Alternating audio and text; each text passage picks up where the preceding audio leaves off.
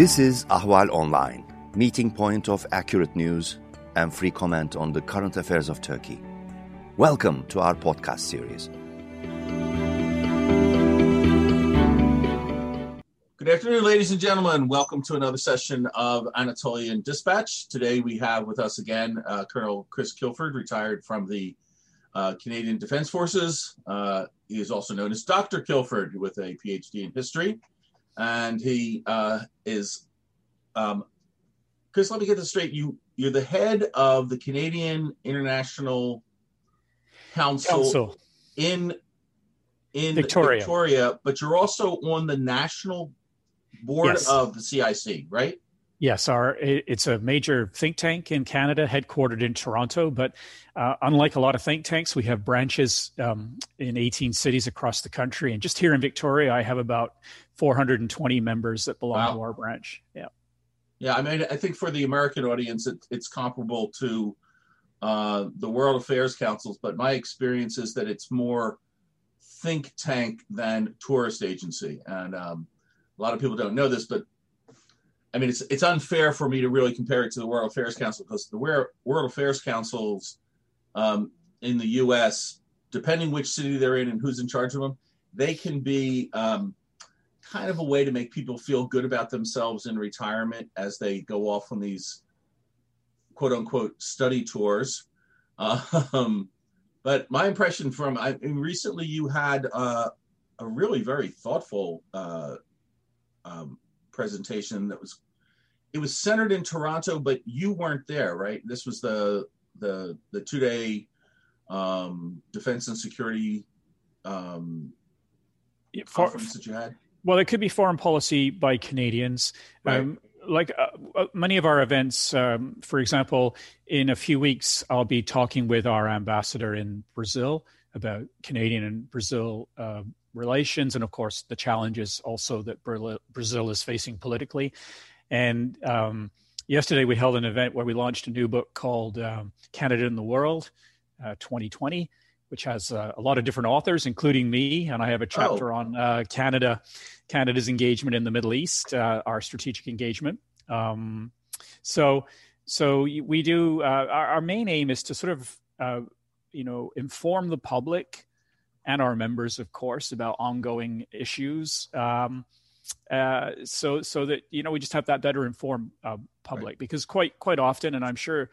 Um, I don't think this is always the case in the U.S. because of the of, of, of the U.S.'s involvement in the in the world, but but here foreign policy is often left off the agenda when we talk about anything. You know, we talk about anything else but foreign policy. So we we tried to raise the the, Well, uh, the- focus.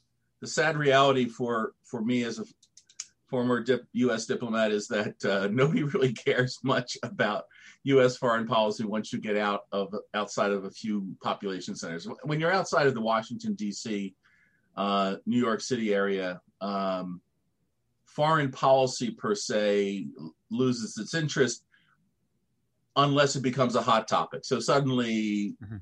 Israel and Palestinians becomes a hot topic because they're firing rockets at each other. So that becomes important. It's a little different on the West Coast, though. The West Coast is fascinating because they they have an abiding interest because the West Coast more than the East Coast has. I mean, the people out there really seem to understand how important international trade is. So the focus they seem to have out there in the different kind of international affairs groupings they have seems to be focused um, on economic and trade issues rather than kind of political and national security issues. Yeah. East Coast of the United States is that. But let's let's go on. So you know, I mentioned national security, and I want to return to the book at the end of before we go. Um, so one of the things that we talked about before was uh, the, I guess, embargo you would call it of Wescam's brain for the Bayraktar unmanned aerial vehicle. Um, where does that stand right now with with Turkey and and um, you know Yeah, arms, yeah. arms sales by Canada to Turkey in general? Well, Canada still has an arms embargo on Turkey. It began in 2019 after some uh, of the Turkish operations that had happened in northern Syria. In April of 2020, um, we uh, changed the ban, made it a little bit lighter so that we could continue providing those Wescam targeting pods for the Bayraktar TB2 drones. Um, that was all well and good. That was fine. But then, of course, we had the fighting breakout in uh, Nagorno-Karabakh, and uh, it became apparent that um, there were Bayraktar drones there, that they had the Wescam cameras on them. And we have a, a fairly influential um, Armenian diaspora here who raised this issue. Also, Project Plowshares, another group here, said, you know, we shouldn't be mm-hmm. selling these uh, these pods. And so uh, Canada extended the ban to include the pods, and it, it did make uh, the Turkish government very angry with Canada. Uh, we were not the only country to pull back on some of the bits and pieces that go into the Bayraktar drones, um, but uh, certainly that targeting pod is the brain, if you like. Now, right. I think Turkey um, was already onto this uh, issue, and and has uh, found a or developed a replacement it's uh, I, I, can't argue, I can't sort of say is it any better or is any any worse. I've looked at the specs. It looks like it's a little bit heavier. It probably required some adjustments uh, to be made to the platform. Perhaps a slightly larger engine was required. But needless to say, uh, we read just the other day that uh, Poland is buying Bayraktar drones. They're probably going to come with the uh, Turkish developed uh, version of the Wescam camera and um, Ukraine is in the market and has some already, and probably will have more. And so, um, uh, what it really means, of course, is that uh, L3 Harris, the Wescam manufacturer here, they've lost out on um, some potentially lucrative contracts. Uh, right. I, I, suspect the Bayraktar drone will uh, be purchased by many more countries uh, going forward.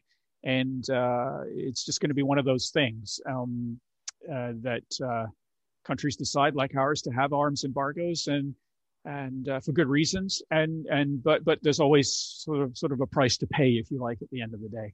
Yeah, I mean, there's there were a lot of concerns in the United States in certain uh, quarters when um, when effectively Turkey was pushed out of the F-35 program. Um, you know, due to getting the S-400s from Russia, um, yeah, I think Lockheed Martin has found substitute purchasers. Um, maybe L3 Harris, um, Wescam will be able to do the same. But yeah, I mean, there's this is uh, you know, it's it's it's always it's always an interesting decision to be made um, about how you and to whom you sell your defense articles.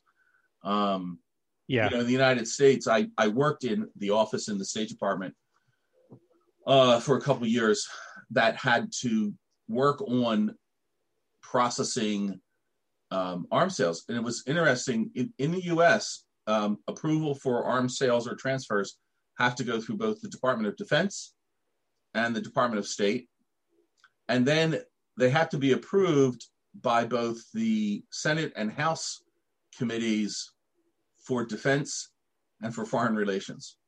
Mm. So it's a pretty incredibly complicated thing. And then, of course, what happens is you have different interests coming into it. Um, you know, but yeah, I mean, it's it's.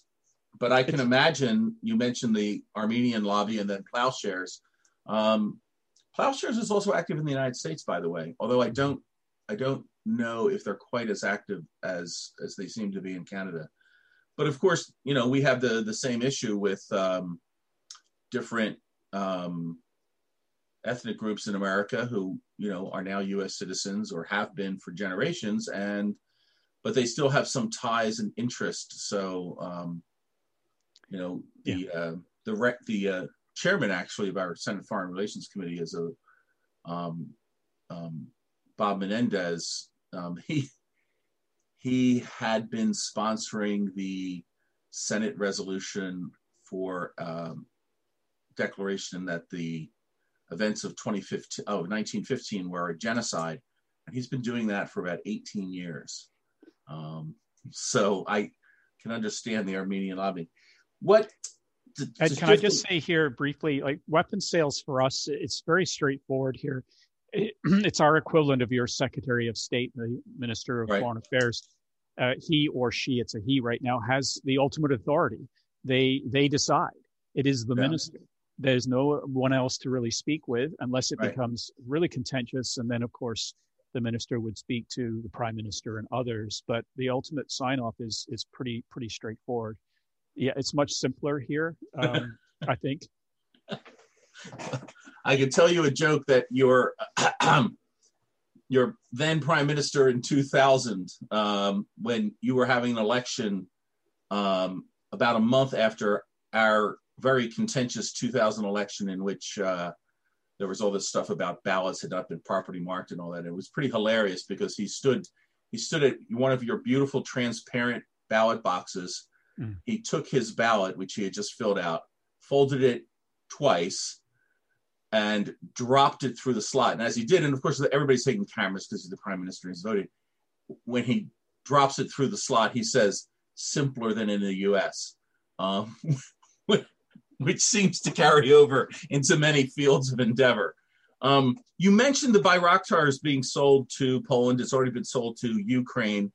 Um, so in some ways that that helps to move out of Turkey for a moment or look at Turkey's military activities. Um, we talk a little bit about Eastern Mediterranean. What do you what what, what do you think is going to go on with the whole dispute over hydrocarbon access and exploitation there? Yeah, I, I mean, like, I wish I knew. Uh, yeah. It, it, which is not you know the greatest response in the world. It's a little quieter than it was, uh, uh, you know, compared to uh, even a few months ago. I, I, really don't know how it's going to play out because we're seeing all sorts of shifting alliances or, or agreements or reaching out, et cetera, et cetera, whether it's Turkey and, and Egypt, for example um, what what will be the relationship going forward between Turkey and Greece. There's a, just and and the future of Libya. So so there are too many moving parts that say, right. oh well, it's going to be this way. Right. Um, I think um, uh, you, you, know I spoke yesterday at another event, and w- it was about the Middle East, and I did mention the fact that Canadian peacekeepers had deployed to Cyprus in 1964, and I and I added, you know, that's 57 years ago um, this uh, I wanted to you know tell the audience that this is a was just a simple reminder of how long issues yeah. play out in the region, and so we don't have any re- resolution on the Cyprus issue. I don't foresee one really um, in our lifetimes. I'm. Maybe that sounds bizarre, but but uh, but that just seems to be the way it is. Um, and so when I look at what's happening in the Mediterranean, uh, too many shifting shifting parts. I, I, I just can't, I can't give a definitive answer. It's going to be this way or that way. Yeah. Um, one of those shifting parts actually is um, Israel and the Palestinian Authority, mm. because the exploitation of some of the Eastern Mediterranean hydrocarbons, um, there is a there's like a I guess a consortium that involves Egypt. Israel, the Palestinian Authority, and Cyprus. Um, and and yet we just had this outbreak of uh, again as you mentioned um, a long-term issue um, mm-hmm. but let's let's talk a little bit about the way president erdogan and turkey by extension um, reacted to the latest violence between israelis and palestinians. I, I thought it i actually thought it was um, expected. Um, it always sounds awful and it prompted me to go back uh, just out of interest's sake to look at that exchange that took place in Davos in 2009 when then Prime Minister Erdogan was uh, sitting uh, as part of a, of a, a, panel and, and, and Shimon Peres was there and, and uh, Prime Minister Erdogan wanted to speak and he was allowed to speak for a, a little bit, but then he was uh, being cut off and, and then it became very ugly and words were exchanged and um, I then yeah. fast forward to, to 20 to 2021, and there's been much more in between. And we see, the, you know, similar exchanges uh, where Turkey uh, comes out heavily on the side of, uh, of, of the Palestinians, of course, and Hamas, and so and so on. Um, and uh, all but all through this period behind the scenes of course the econ- the economic piece continues and it's been growing and and Israeli tourists will go to to Turkey there are probably other exchanges that take place like for example on the intelligence side we see even in Azerbaijan um, one of the most um, interesting photographs that I saw come out of Azerbaijan were uh, three young men walking down a street with their backs to you, but uh, one had a Turkish flag on his back, one had an Azeri flag, and uh, the other had an Israeli flag. And that was pointing to the fact that the Azeris were receiving you know, and have received from Israel um, military training and equipment and so forth. Right. and now, of course, Turkey was involved. So, um, you know, again, this whole business in Gaza and Palestine, which I also spoke about yesterday, um, uh, it goes on and on and on with with no resolution in sight. We'll probably right. be talking about this in five years and ten years. There'll be another uh, exchange, another blow up, and and you've got two million people crowded into a, a very small space in the case of Gaza, with really not a lot of hope uh, for the future. And that's the sad part of all this. But um, I think also it, it plays to um, you know, and it's it's you know everybody says this, of course, but there's truth to it. It plays to uh, President Erdogan's uh, base and right. his supporters in the in the Arab uh, region as well. Um, uh, when he says these things, because they don't, their governments, of course, are a little bit more muted at times. Uh, there have been some um, uh, breakthroughs on the relations side through the Abraham's Accord, but the street right. is not enamored with all of that, and so Erdogan uh, appears to be someone that's you know speaking truth to, to power. So, uh, but you know, this will all die, all die down for going forward and until it flares up again. So I, I it's ugly, it's horrible, it's similar to the exchanges we've seen between um, uh, Turkey and some European countries, uh, Austria, the Netherlands, uh, right. a few years ago. So I, I think you know for the turkey watchers, we kind of we we we expect to see this sort of thing. Right. You you almost become immune to to it, um, uh, although it's it's never pleasant to see. Yeah. Well, I don't know. I'm I'm I'm sure you noticed that uh, the White House response to mm. um, what Erdogan said, not referring directly to Israel, but commenting on the U.S. continuing supply military aid to Israel um, drew a very sharp response. Um, a rebuke would be the only right way to put it, and an accusation, effectively, that that Erdogan was anti-Semitic uh, mm-hmm. that came out of the um, State Department. Um, the thing that triggered that, I think, my interpretation was because pe- people there are enough people familiar with the way Erdogan talks um, to not have been surprised that he was maybe going over the top.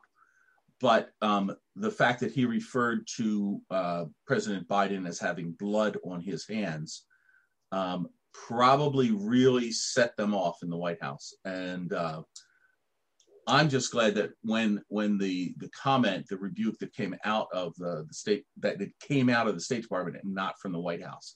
Um, I mean, you know how these things work. If it comes out if it comes from the press spokesman of, of, your Ministry of Foreign Affairs, it's one thing. If it comes out of the press spokesman for your your head of government, it's a different thing. Um, but yeah, that was a very um, yeah yeah. And President Erdogan also uh, again accused the United States of being behind the 2016 uh, attempted coup.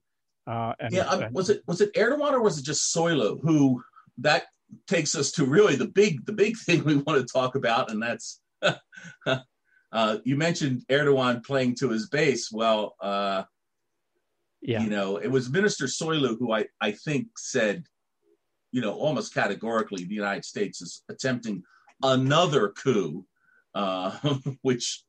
Yeah, he yeah he said, "quote uh, It was all on U.S. orders. We all know that. Yeah, that that that's what Soylu said. Yeah, um, and uh, and of course he was he he was able to say something like that because um, he knew that his boss was not going to reprimand him for saying saying that. Mm-hmm. But his his boss does seem to be pretty quiet on this, on these revelations coming out from uh, Sedat Peker. So you want to, and and that of course ties into Erdogan's base and how much support does he have? The economy's not doing real well. COVID response is, yeah, iffy. It's so. it's it's like going back to 1996 and the uh, Susurluk uh, scandal, where we had yeah. the the car crash and all sorts of interesting characters were found in in the car. Of course, three of them died. Right. But there was much more to that story, which we don't have time to go into. But it's it pointed to the deep state ties between the police, the, the mafia, criminal groups, etc. And then you fast forward to today, and uh, I've spent a lot of time actually on um, Sedat Peker's website, where he has all of his videos and um, lots of other information that he provides. Uh, it, it, again, it, it's normal, if you like, in some respects. If you if you look through the '90s and and yeah. up, up to today, it, it's and all of the stuff that has gone on between the the Gulen movement, especially after sort of 2013 right. uh, forward. And, and then, of course, before that, we had these various trials, uh, er-, and, and, and so forth, and uh, all pointing to the deep state collusion, not sure who's doing what to whom, uh, those weapons deliveries by MIT down into Syria, all sorts of shady business going on that uh, uh, people want to keep undercover and don't like to have it exposed. And now here, of course, we have the latest installment, which people point to being very much like a syndicated show uh, that's uh, raising up all of this uh, dirty laundry. And I think, you know, I was thinking about this in the context of Canada and even the United States. Can you imagine if you had um, a mafia boss in the United States sitting in Dubai, uh, revealing everything, th- throwing insults, um, accusing people of things, uh, how that how that would really play out? And and here we have it in Turkey, and it, it appears uh, it's getting. I mean, he's touching on a lot of very sensitive things, and of course, the worst thing you you get all of the those people that are being pointed to firing back, and so rather than taking the high ground and say and just saying, you know, uh, if you look at what's happening in the Turkish media or the media around Turkey, because of the you know the restrictions that are in in Turkey, it's getting quite ugly. Um, all sorts of things about Erdogan and and uh, uh, this this uh, other woman, um, and and pointing to that relationship, and uh, so so the sort of gloves are off, so to speak, and it and. Uh, I think I think from what I look at from some of the Turkish friends that I have and what I have also read in the media that it, it's okay. Yes, on the one hand, it's great fun, and these videos have had tens of millions of people watching them. But on the other hand, there's a lot of people in Turkey that are just um, just really don't know what to do right now, where where to turn. They look at the state of the of politics in their country, uh, hitting yet another low point. Uh, but then, of course, they've got economic issues uh, also, and having got through COVID, but but not in the best of ways, and and uh, all of this, all of this is is coming together, and all heading to 2023 uh, when there'll be the 100th anniversary of the republic plus elections and and where will this uh, where will this all end up but I, I think that from what I read uh, from my friends is that uh, you know the, the the the feeling the morale in the country already low is just become a little bit lower yeah. um, Perhaps the base is happy. I don't know. If I was in the base looking at all of this, I would beginning to I would begin to question how much can I actually stomach. Now, as always in Turkey, it's knowing where the alternatives are. And if you look at the alternatives, they're not that great because many of the people that are running these parties or forming new parties have also come through the 90s and all of this as well. So the alternatives are not that much better. And so this is this is the great problem that the average Turkish voter has. Where do they actually turn to for policies that are going to be different from what the AK party has? Right. You know, if a new party comes into power, will the Turkish government at this point then say, okay, hands off of Libya, let's let's get out of Iraq, uh, let's have an agreement with the PKK, that sort of thing. Are we going to see that? Um, no. no. of course not. So um, I guess it, whoever it is would need to run on the economy and and uh, promising to clean up all of the corruption, et cetera, et cetera. We've seen that before. That's how come the AK Party got into power, right? They said That's things right. were going to be different. Right. And, I mean, uh, what does what does "ak" mean? White. It can mean white, but it has also the metaphorical clean. meaning of pure, pure, clean, and yep. um, sure. Yeah, and I mean, you go, you go back. Yeah. Uh, sorry, Ed. Sorry, but you you go back to that election in 2002 and how that parliament was turned on its head, uh, and and there were great um, pr- there was great progress made in the early 2000s, and it's all gone. Yeah. It's all gone. No, I mean, I you know, our, our mutual friend Soner Cagaptay had you know wrote a trilogy that basically was following Erdogan, but you know, the, the first one was very optimistic and hopeful. It's about the rise of Turkey as this great modern democratic um, um, nation that was, in a sense, the first, you know, modern major um, Muslim democracy that that unlike other countries with a majority Muslim population that are supposed to be democracies, this was really working. And it was when people were very hopeful that um, Turkey was on the cusp of getting an invitation to the EU, and um, the AK Party had come in on a on a campaigning to fight corruption and to, um, and, and let's be honest, the CHP was sclerotic. Um, but yeah, what's going to happen now? And as you say, who's the alternative? I mean, because it really comes down to um, who could the opposition put forward to run against Erdogan, who would really have a, a reasonable chance of winning. Um, and I can't imagine that Erdogan's base would abandon him for someone like I don't know Çavuşoğlu or or Babacan or any of the others, um, Davutoglu. I mean, th- these people, as yeah. you said, they're they're just they're from the AK Party. Um, they are probably if not as much tainted, they are in some ways tainted by, you know, um, 20 years of power. I mean, there is something to be said for a regular change in authority when you have the same people running things for 20 years in a row. Um, things usually go off the rails.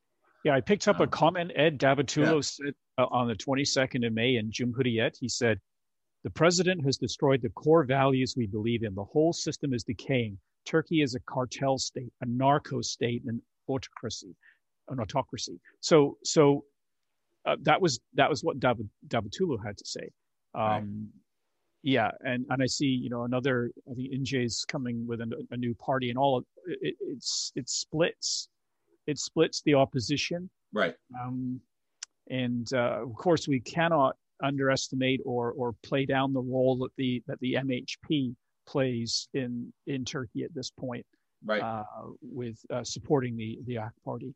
Yeah, no, I think what what we're you know this is all building towards 2023, and I I take the point about the low morale. I mean, um, you know, my friends in in in Turkey, what I hear from them is it it's a real sense of frustration and almost hopelessness. I mean, what can we do um, to make things better? What can we do to to have a better response to COVID? What can we do to improve the economy? Hmm. Um, what can we do to clean up?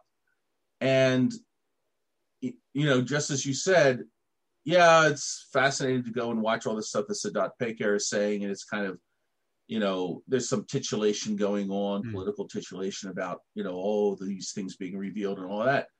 But um, at the same time, it's, you know, these revelations are not improving the economy.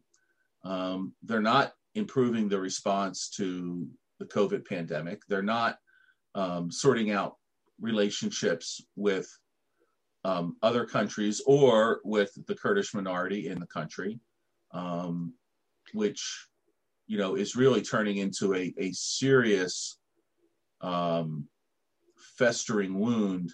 Um, in in many ways, it's it's it's it's much worse now than it than it was um, in say 2010 2011 when there there were some indications that um, some sort of accommodation of the Kurds living in southeast Turkey would be made, and yet now it's just hammer away, and it's it, it seems that they have returned to a purely that they really do believe that a purely military solution is in the cards, and I I just mm-hmm. can't believe that that's going to happen. I think uh, the other important thing too is that you know if Turkey did have a free and open media that that was looking into all of these allegations and, and publishing uh, stories and so forth, that uh, this would this would be a government that that really would be in trouble. I I, I doubt.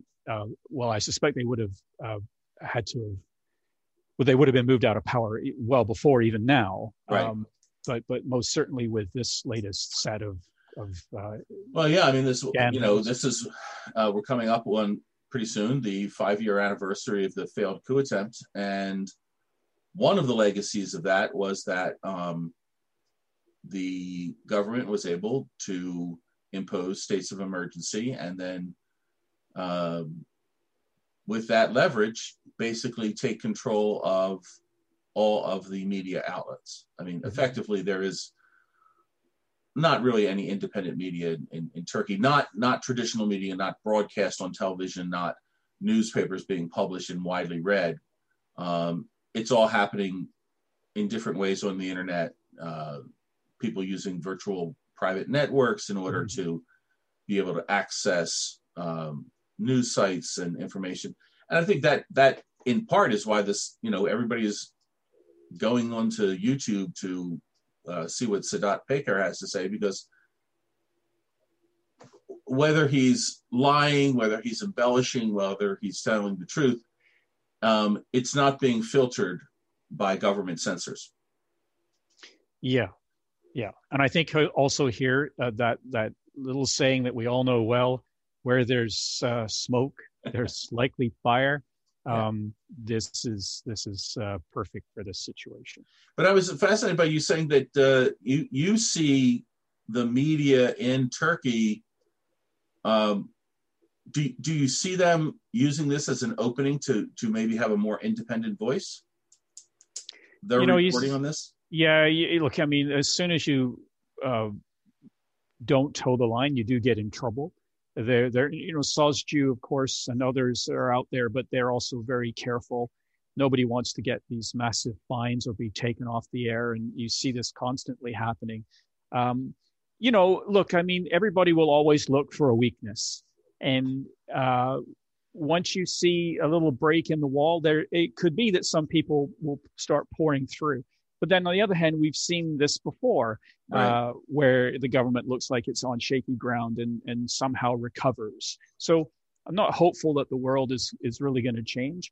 Um, I, I think the only place that Turks really have a chance to show uh, their feelings at the moment is the ballot box, which still right. remains largely uh, um, interfe- uh, not it's not interfered with. You know, it's Right.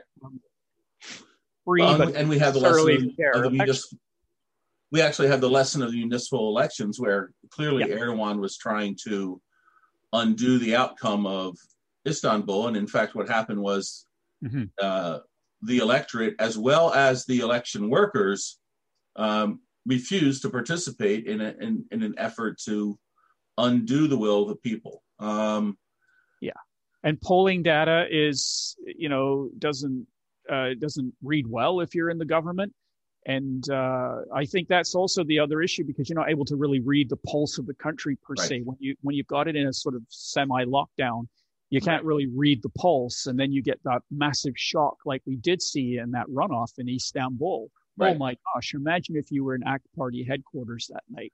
So uh, yeah, it, it, you know, everything everything fell apart. It had already fallen apart with all of the other wins that the opposition right. had, but then to have this rebuke in Istanbul, and this is the problem. Um, and this is why the, I think uh, we will have to watch that election in 2023 or whenever it does happen um, uh, very, very, very closely. And I, I, would be worried if I was in the AK party. I would be seriously worried about the current situation. Well, yeah, and and I, you know, um, I think they, I think you're absolutely right. They should be worried, um, but go back to the point you also made. Um, who is who is the person? The opposition. Yeah. Yeah. Um, so somebody the the, the the, the, the Turkish voters will will move. They may move to a number of different parties. Right. And if you can put the MHP and the AK party together in parliament, then and then you can probably put anybody else together in a combination right. without the AK party, of course, even with the MHP. I mean, never say never in Turkish politics. Oh, no. So, and so any any number of people could come together. Um, we've seen this in the coalition governments of the right. past. Of course, it's been a disaster in the past. Yeah. Um, the AK Party having this big majority in 2002, and then you know keeping it up until 2015 um, was was quite a turning point in Turkish politics. And so, so um, if we do go into a coalition situation, uh, perhaps, uh, as we always see, perhaps the media will be free for a period of time, and but then you'll see more jockeying going on, and it just doesn't uh, bode well anyway for the future. I, I, yeah, there's so many competing issues simply because of things like, uh, as you've mentioned, um, dealing with the Kurds and the PKK writ large. How do you see a way forward on that? Uh, is it another 50 years of warfare? Uh, yeah. That holds the country back. So, um, yeah. I mean, it's, it's, a substantial section of the country and, and a substantial amount of the population. I mean, and, and yeah, I mean, there's, I mean, uh,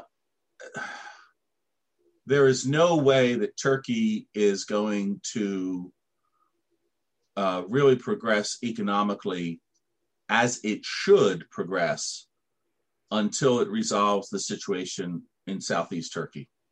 And that yeah. means the situation of the Kurds. Yeah, for, for sure. I think also, though, the counter is that it's remarkable how well Turkey actually right. has done economically. When right. you when you do compare it to the, you know, the, that 2000 the 2001 financial collapse, and then everything that has been achieved. I mean, it's uh, actually a marvelous story despite the fact that they've had this ongoing insurgency and right. all of the neighborhood falling apart around them. Right. You know, look, um, they come into power in late 2002, and then you have 2003, the U.S. invasion uh, of, Iraq, right? And then it just keeps going. And even before that, they had the Iran-Iraq War uh, from 80 to 88, and all through that particular period, uh, you know, um, they've had to contend with this terrible neighborhood even before that. Uh, yet they have done remarkably well. And that this is the whole thing. If they could resolve some of these internal situations, then then you would actually be looking at a Turkey that is is really a significant player on yeah. the international yeah. scene for for the um, better, for the yeah. better. I know um, this is this is the thing. I mean, you know, given how well they have done, if they if they as it as many of us thought was going to happen if back in 2013 they really had progressed in um, resolving the situation between the kurds and um, everybody else in the country and finding some way to if at the very least marginalize the pkk um, where, where it would be now is, is difficult to imagine because it would it would have excelled. Um, in, instead of making slow progress, it would have just, I think, grown by by leaps and bounds. Yeah. But um, they still would have had the problem Syria and all that. Mm-hmm. Okay, so tell me the name of the book again. This is Canada in the World. It's Canada Among Nations uh, 2020, and it's a Palgrave Macmillan publication. Uh, Dr. David Carment is the editor, and there are some 15 chapters in the book talking about Canada's role in the world and where we can make a difference going forward. I think um, most Canadians usually we play down our role in the world. Uh, we we've had um, we've we've ha- actually have done great things in the world over over many many decades. Mm-hmm. But we often sort of play down our role, especially because we are next to the United States. But I always say to people, look, um, Canada actually has the the tenth largest economy in the world. We are the um, 13th highest defense spender. Of course, it pales in comparison to the United States, but nevertheless, we are the 13th highest defense spender in the world. And we're a major energy supplier. We are we bring in 300,000, even up to 400,000 immigrants soon um, every year, every year to Canada. Uh, so it's it's a very dynamic country, mm-hmm. not without its issues, of course, but but a very dynamic country. And um, at the moment, though, I think, like many, we're struggling to find our role on the world stage. Uh, we were keen to have a seat on the Security Council, but we we were we were not elected uh, recently to have a seat in sort of 2021 yeah. going forward. Um, so so uh, this book sort of tries to take another look at where we are where we are and where we should be going. And and you have a a, chapter on um, on the Middle Canada East in the Middle East and North Africa. Yes, six thousand words to cover all of that. It was a daunting challenge. Well, that, that's okay. I'm I'm reading uh, Tom Holland's Dominion. I don't know if you've ever heard of the book. Came out a few years ago, and basically what he does is he traces the influence in Western civilization of Christianity. So it's it's kind of a thick book, but still he's trying to cover two thousand years. Hmm. Um, mm. Mm. Right. You, you, you, right. you need multi volumes. So yeah, six thousand words to cover Canada in the Middle East and North Africa is I, am looking forward to. So this is available now. I can go to Amazon and find it, or yes, but it's one of these academic books that's horribly expensive. So uh, maybe wait for a year or two, or check out the library. well, yeah, okay. There's there's a couple of good academic libraries nearby that um, I'm sure will get it, um, including my alma mater. But um, I don't know if we can go into them yet because of COVID restrictions. So right, as right. soon as that's lifted. Right. Okay. Well, Chris, it's been a it's been a pleasure. Thanks again for your time. Um, I'm hoping that we could actually turn this into like a monthly thing if that if that interests you. So roll it around in your your your head, think about it, and we very definitely want to talk. Um, you know, um, I want to get get you on the schedule for July because my guess is that you're you might be re, reprising your role um, with uh, CNN and others and Canadian Broadcasting uh, Corporation about uh, the coup. I remember on the, the day of the coup, you were you were uh, on television trying to explain to people why why this had happened. Yeah, you know, for for almost nine hours that day. Yeah, it, it was it was endless. And um, we, as you know, we here in Victoria, virtually, we just hosted Jeremy Seal, who had written right. about the 1960 coup uh, and and uh, what happened to Adnan Menderes. And uh, I guess a lot of my PhD work was focused on coups. Oh, and you've got the book, terrific. Yep. And which, and by so, the way, wasn't easy to get. It can be gotten via Amazon in the U.S., but it, it doesn't have a U.S. publisher, so it's no, comes it, you, you can purchase it, but it's it's coming from a, a, British publishing house. Yes, it's taking weeks to actually get it, but it's well worth the wait. I yeah. thoroughly oh, absolutely. It. I know I've been through it. It just it's great. Yeah. So, uh, and I've written on the coup. Uh, it's yeah. I wrote a publication. It's available on the net. It's right. called a, a, Night That Shook the Nation. Right. And uh, I'm sure the the Turkish embassy here in Canada and elsewhere uh, will we'll hold events to to note the the anniversary. Right. Yeah. Yeah. And so, and we still have, as we close out here, still have of of course followers of Fethullah Gulen uh, being arrested uh, every almost every day. Uh, you don't always see it because right. we only get the big numbers reported. You know, they'll say 100 here, 200 here, but but it's happening every day. And again, that speaks to the morale in the country as well. Well, I'm, I'm, I'm thinking about the fact that we just saw um, the Belarusian authorities use a, a ploy to get an international aircraft, commercial airliner, brought you know down into Minsk to take off a dissident. Um, I think of the number of Gulenists in different countries who have been uh, what what's the term we use illegally renditioned or you know back from those countries. Yeah. Um, you know, Yes. um, but that doesn't get any headlines anymore. No, and it happens, and it's a real issue because even here on Vancouver Island, I've mentioned this before. We do have followers of Fethullah Gulen here uh, on on Vancouver Island. Um, you know, um, and I've spoken with them, and of course, they're always concerned about their family members back in Turkey. And if they do meet, and this is pre-COVID, of course, they they they'll meet in a third country Right.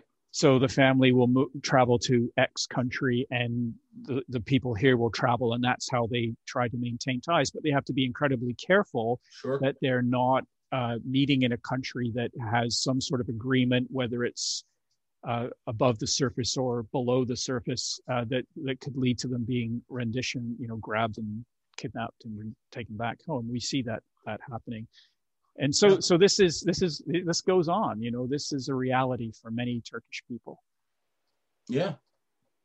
Okay, Chris, thanks very much. Look forward to seeing you again. Um, take care. all right Bye. take care